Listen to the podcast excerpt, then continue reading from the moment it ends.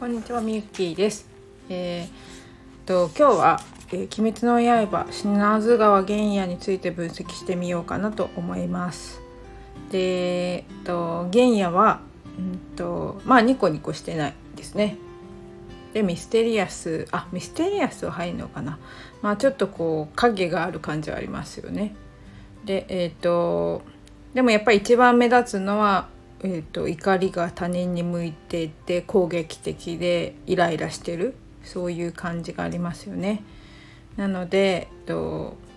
まあオラオラ感強いかなっていう感じです。でもなんとなくこう伊之助との違いはこう認めてほしい特にお兄さんに対して認めてほしいっていう思いが強いのかなっていう感じがあります。なのでその認めてほしいっていう欲求があるのはどっちかっていうと達成者なんですよね。で、えーと、認められたいっていう思いが強いのとあとはこう負けず嫌いだったりとか、うんと、これするって見たら決断力が早かったりするのが、まあ、タイプ3のあでもちょっと似てますよねやっぱ8と統率者と似てるんですけど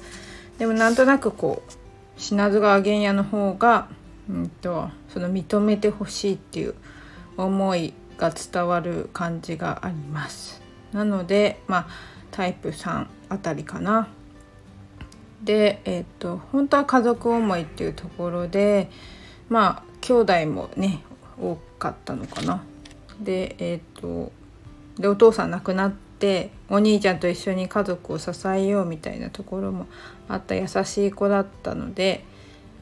まあえっと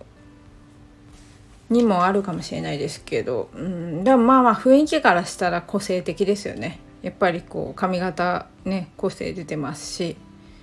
うん、なのでえっと自分を否定するっていうかあの自信のなさっていうのも時々